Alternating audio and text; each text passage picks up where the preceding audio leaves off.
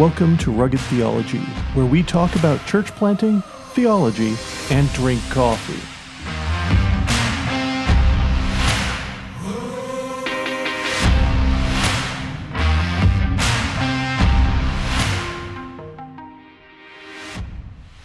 Welcome to Rugged Theology. I am your host, Adam Diamond, and today is our second part of the Tulip series. We have U for unconditional election. Woo! What an episode of Sesame Street. Can you imagine, guys? This U episode for is brought to you by the, letter letter, U. U. letter U. Well, last time was the letter T, so this is the letter U today. So get your kids to listen to our Tulip series. Uh, but today I have with me Mr. Matt Leahy, Hey everyone.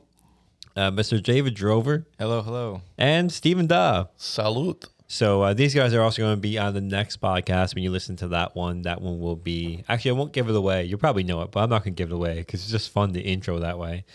So you for unconditional election, guys. Um, this one can be a bit, uh, let's say, a sensitive topic for some people. Some people can get very passionate about this. Well, I mean, I I think a lot of people misunderstand what this one actually means, and I'd, I'd go so far as to say some Calvinists misunderstand this one.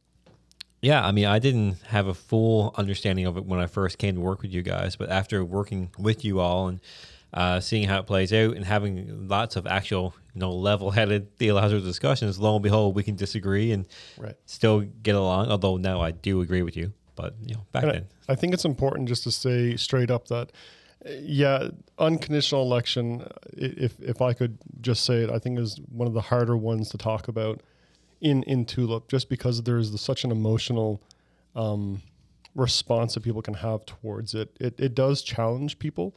I mean, I've been a Christian for almost 20 years now, and when I come to unconditional election, I still get challenged to this day, uh, wrestling with what Scripture teaches and my own experiences and the realities of you know what it means, the implications for Right. you know people around me, and so it's okay to wrestle with this topic. And it, it is something you wrestle with. I mean, I, I still do. I mean, it's still verses I get, and it still makes you go, uh, like, Right. really? Yeah. Uh, so with that said, guys, let's, let's get into it. So you know, help me break down for you know people listening, uh, especially to anyone who doesn't really is not all that familiar with what Calvinists would believe in regards to salvation. How would we define unconditional election? Okay, well, first of all, I think we need to understand the term election, which doesn't mean what happened last night when the uh, libs uh, Wait, won a minority government. It has nothing to do with that. All the angels I'm go. on the wrong podcast. all the angels go up, and it's like Matthew Leahy, Adam Diamond, David Drove, Stephen Dodd. Which one do you want to get in heaven? Yeah, totally. That's that's totally Oh, that's not and and you know you can win without getting the popular vote by having more seats in heaven. Anyway, so Steve Dodd, what does election mean?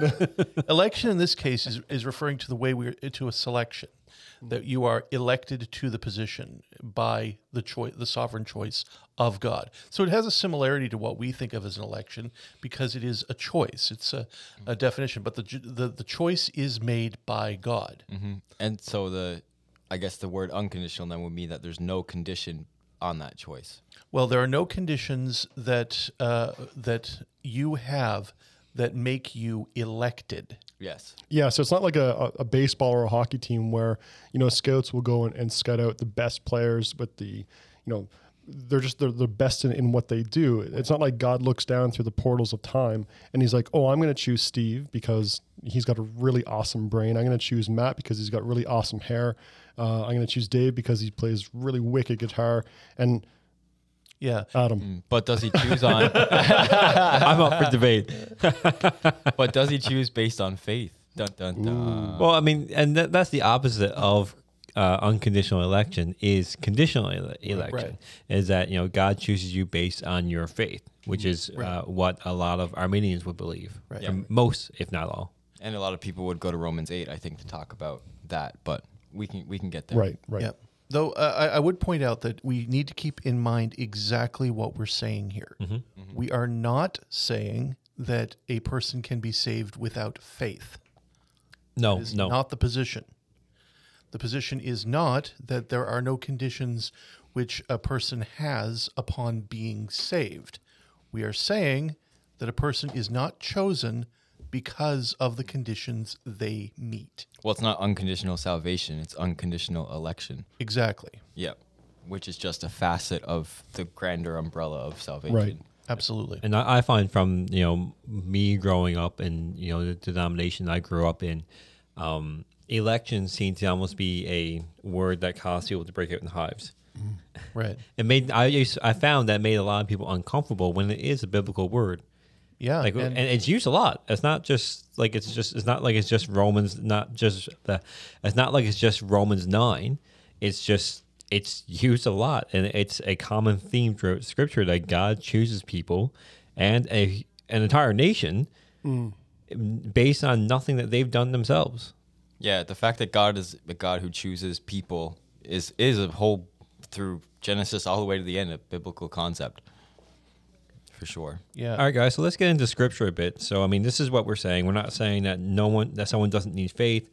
Um, we're not saying that you know because you're unconditionally elected that you can go and do whatever you want and never lose your salvation. That's not what we're saying. Um, but so what we're saying that unconditional election is that God has chosen you to be saved through faith in Jesus Christ, based on no merit or no good doing of your own. which includes the faith that we say is necessary for salvation. Mm-hmm. So we are going to say that faith is necessary for salvation. We mm-hmm. just are going to say that that's not actually a condition you have met to be elected by God, mm. because the faith itself, we would we would agreeing with Ephesians two eight say is a gift of God. Mm-hmm. Mm-hmm. All right, so let's get into scripture here now, guys. I know some of you got your Bibles open, so uh, some people might be like, "Okay, this sounds like a bit weird. This is a bit different than what I heard. Like, can you prove it from scripture? That's the main thing, right?" So, tell me, guys, can we prove this from scripture? Well, I mean, I just talked about Ephesians two eight. Let's just go go there. Sure.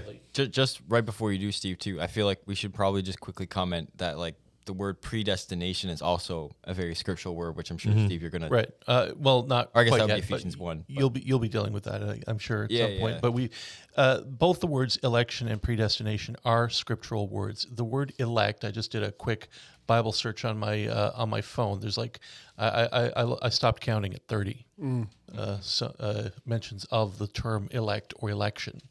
So it's not it's not something that comes out. But uh, again, back to Ephesians Yes, two eight. In any case. I, I mean, the text goes, For by grace you have been saved through faith. And this is not your own doing, it is the gift of God, not a result of works, so that no one may boast. So let's just unpack that a little bit.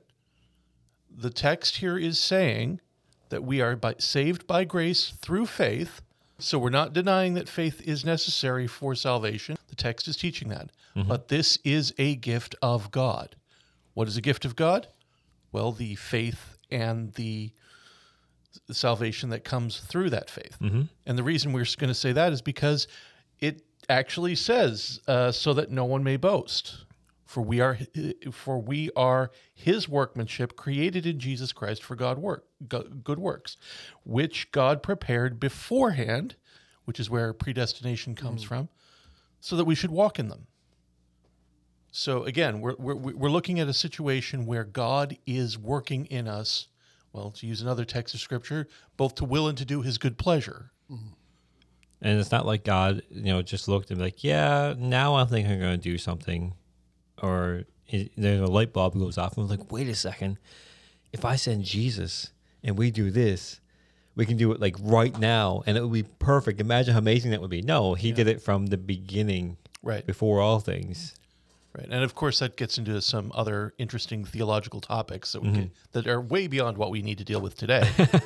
but it is clear that the Bible states that God recognized that this was the way he was going to do this from the beginning of time. I mean, then there's the there's Romans 8, 20, 29. I'll just read that really quick here. It says, For those whom he foreknew, mm-hmm. I'm going to say that again.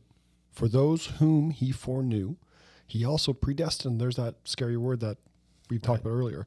Predestined to what? To become conformed to the image of his son. Why? So that he would be the firstborn among many brethren.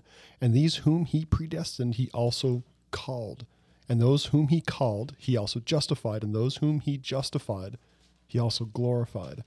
And so, kind of building off what, what Steve said earlier, there, there, it's not like God looked down through the portals of time and said, "I'm going to choose you based off your, you know, fantastic exegesis." It's no, I'm I'm going to before time, I I foreknew you. I I also predestined you based on my sovereign will. Right now, of course, the uh, the person who is going to believe in conditional election is going to say, "Well, yes, but Jesus foreknew them." That's what it says here. That he, those whom he foreknew, he predestined. But of mm-hmm. course, that kind of under is undercut by the things that you know has been are, are said immediately after that. That mm-hmm. you've pointed out that you know. Uh, when he says, Whom he predestined, he called, and those whom he called, he justified, and those whom he justified, he glorified uh, what's left for the person to do? I mean, all Nothing. exactly. uh, and, and again, I, I, may, I say that with some trepidation because then somebody's going to say, "Well, you know, now you're just believing that you can be saved without actually, uh, without actually any works being evidenced through you." And that's not what I'm saying. I'm saying that the works that are evidenced through you are gifts of God too. Yeah, and I think too, like that. I mean, w- when you read that word foreknew, and I think we need to be careful too when we when we read words like this and, and think about positions. It's very easy to assume kind of what that means, and I think a lot of people would say that's kind of like he he foreknew that they would choose faith. Right. Um, although to me, anyways, that doesn't seem overly clearly laid out It's not actually stated in the text. in the way. text. And I think if we read that in relation also to Ephesians chapter one, um, so I'll just I'll just read that out. This is another place where it talks about specifically the the word predestined, right? So starting in verse three, and this is a bit of a, a longer one, so I'll, I'll read it out probably a little slow. Um, but it says, "Blessed be the God and Father of our Lord Jesus Christ." Who has blessed us in Christ with every spiritual blessing in the heavenly places. And, and get this here now. So, verse 4 even as he chose us in him before the foundation of the world. So there's that idea. Before the foundation of the world, God chose us in him. Right. So he chose us in him before the foundation of the world that we should be holy and blameless before him. Okay, and then it says, In love he predestined us. So there's that word again. In love he predestined us for adoption as sons through Jesus Christ. So again, there's that I think there's that's a definite knowledge of who we are going to be as his sons Well, and daughters, right? and just go slightly a little, bit longer, mm-hmm. according to the purpose of his will. Mm-hmm. to the praise of his glorious grace with which he has blessed us in the beloved. Yeah. To finish the sentence. It's a long sentence, but It is a long sentence, but I mean, just just get grasp the the situation here. He's saying that you are predestined because I predestined you, and I'm going to glorify myself through you by giving you all of the things that are necessary for salvation, which include your faith, your holiness, your righteousness, that all those kinds of things. I mean, again, this is one of the caricatures that Calvinists often get is that you can come to saving faith in Jesus Christ, and since you're once saved, always saved. Terrible line. You can imagine that you know. Well, I, I I've got I've punched my ticket for heaven. I don't need to worry about it anymore. I don't need to worry about you know putting to death the deeds of the flesh. I don't need to worry about you know uh, seeking to grow in in love and. But that's not what the position says. The faith that God, we're just saying that the faith that you have that helps you to get through this is a gift of God. And that, that the faith itself isn't the reason you're saved. You're saved because God gave, gave you, because God decided on it. You have faith because God gave it to you. and just a short little plug for next episode. You're saved because of what Jesus did on the cross for you. Absolutely. Looking forward. One of the uh, biggest struggles for me, um, being you know, growing up in the Arminian uh, theology and believing I have much more of a choice in my salvation, or believing that God has given us enough free will that we were able to choose Him.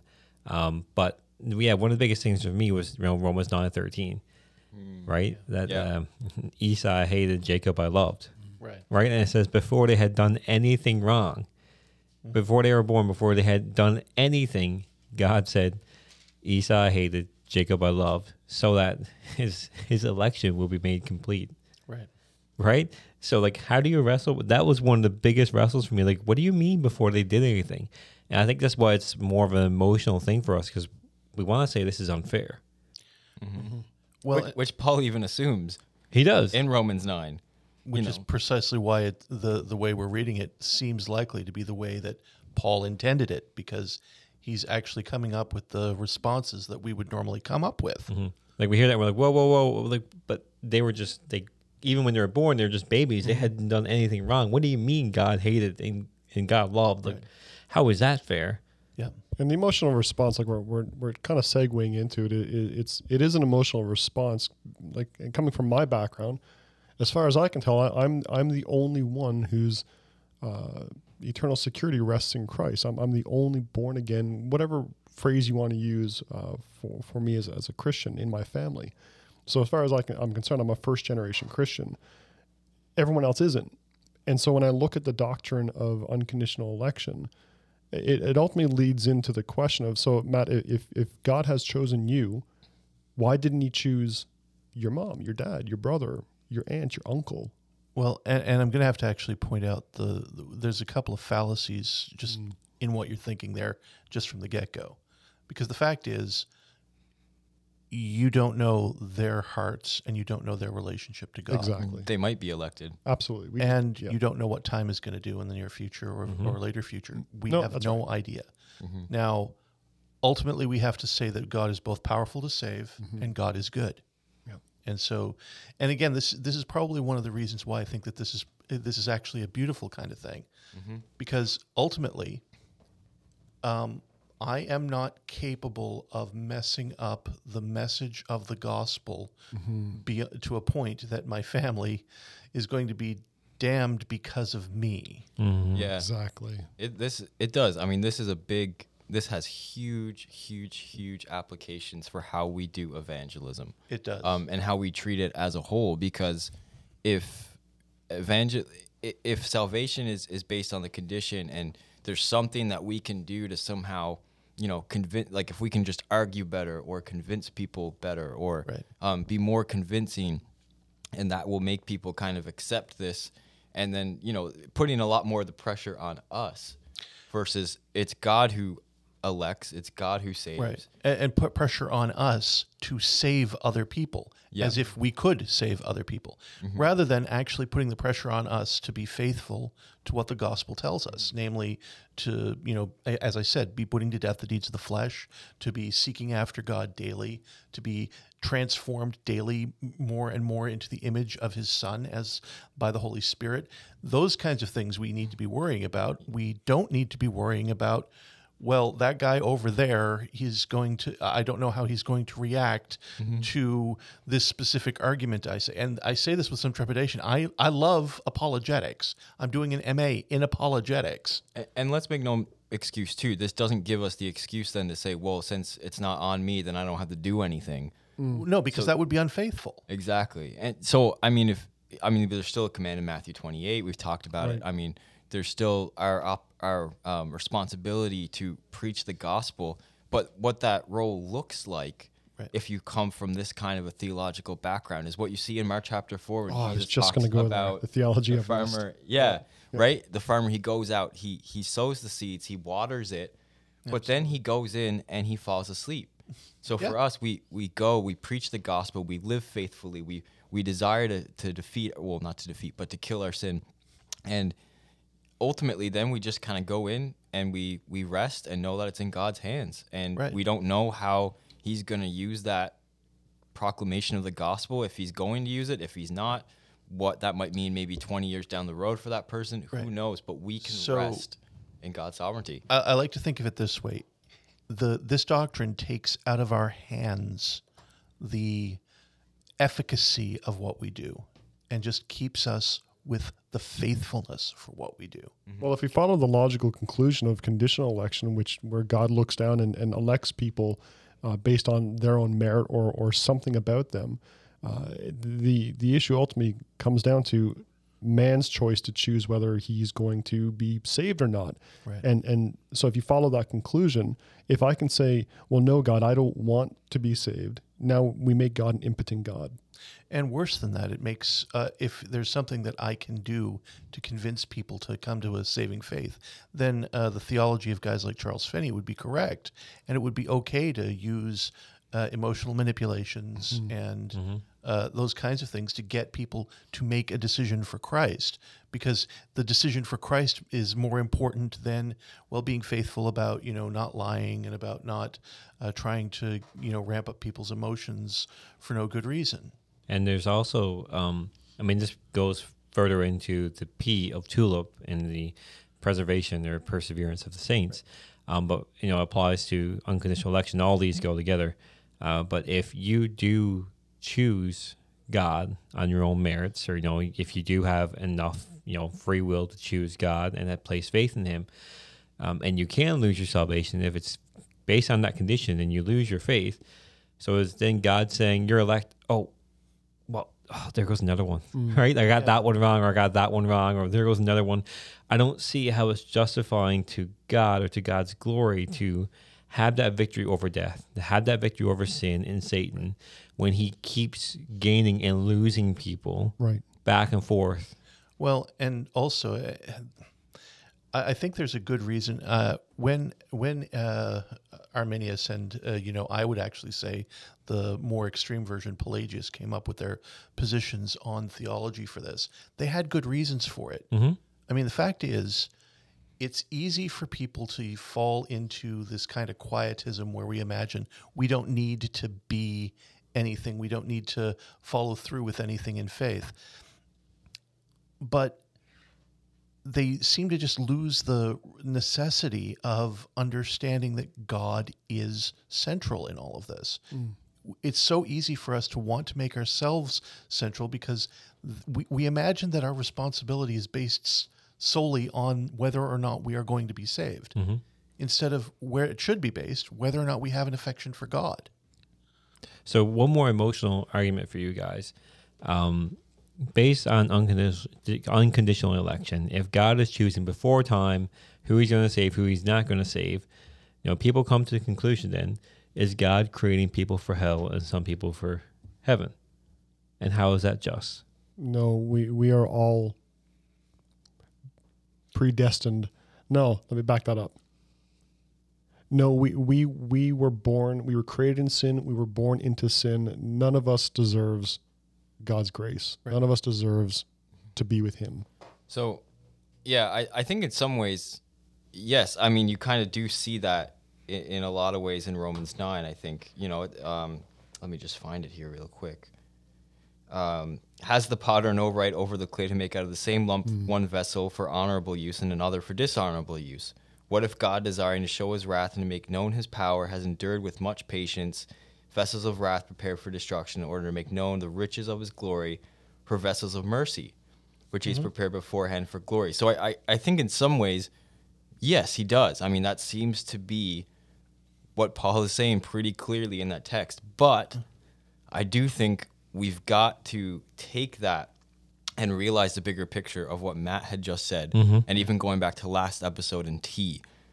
This isn't like we're we're not starting at a neutral place. Mm-hmm. Right. right? We're not we're not people like the people who you know are going to be crafted for dishonorable use or however you want to phrase it. It's not like they just got the short end of the stick and don't deserve it Yeah. the, the truth is we all deserve that We all because of the short our end of the sin stick. Yes. we So- all deserve the punishment Well, actually, no. We get we don't get the short end of the stick. We actually deserve punishment. There you go. So the the idea here isn't that uh, I don't know uh, God is unfair for uh, for not saving everyone.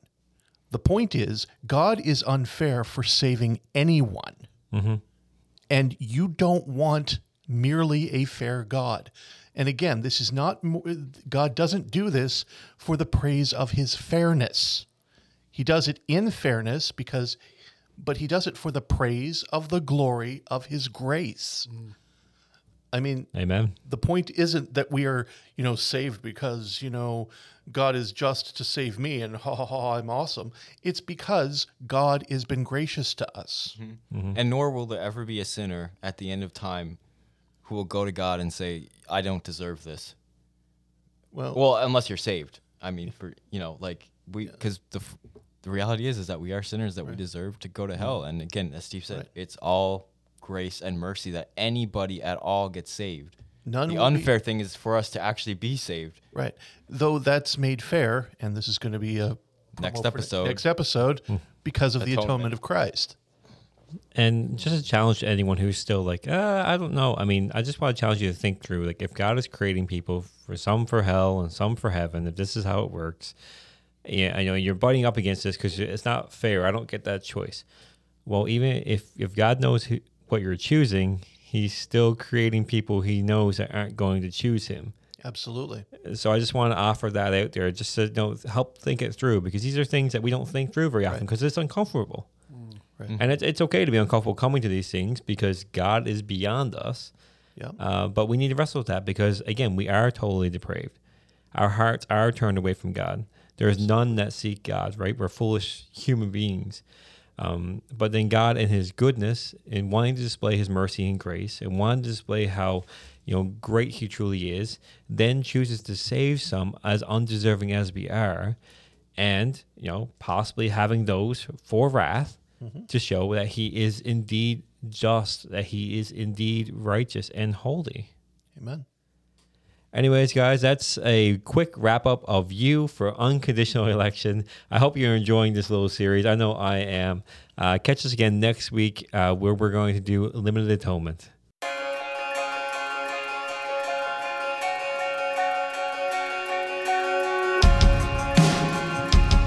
You have been listening to Rugged Theology. Rugged Theology is a podcast of Mile One Mission. If you'd like to know more about Mile One Mission and our work in Newfoundland, please visit us at www.mileonemission.ca.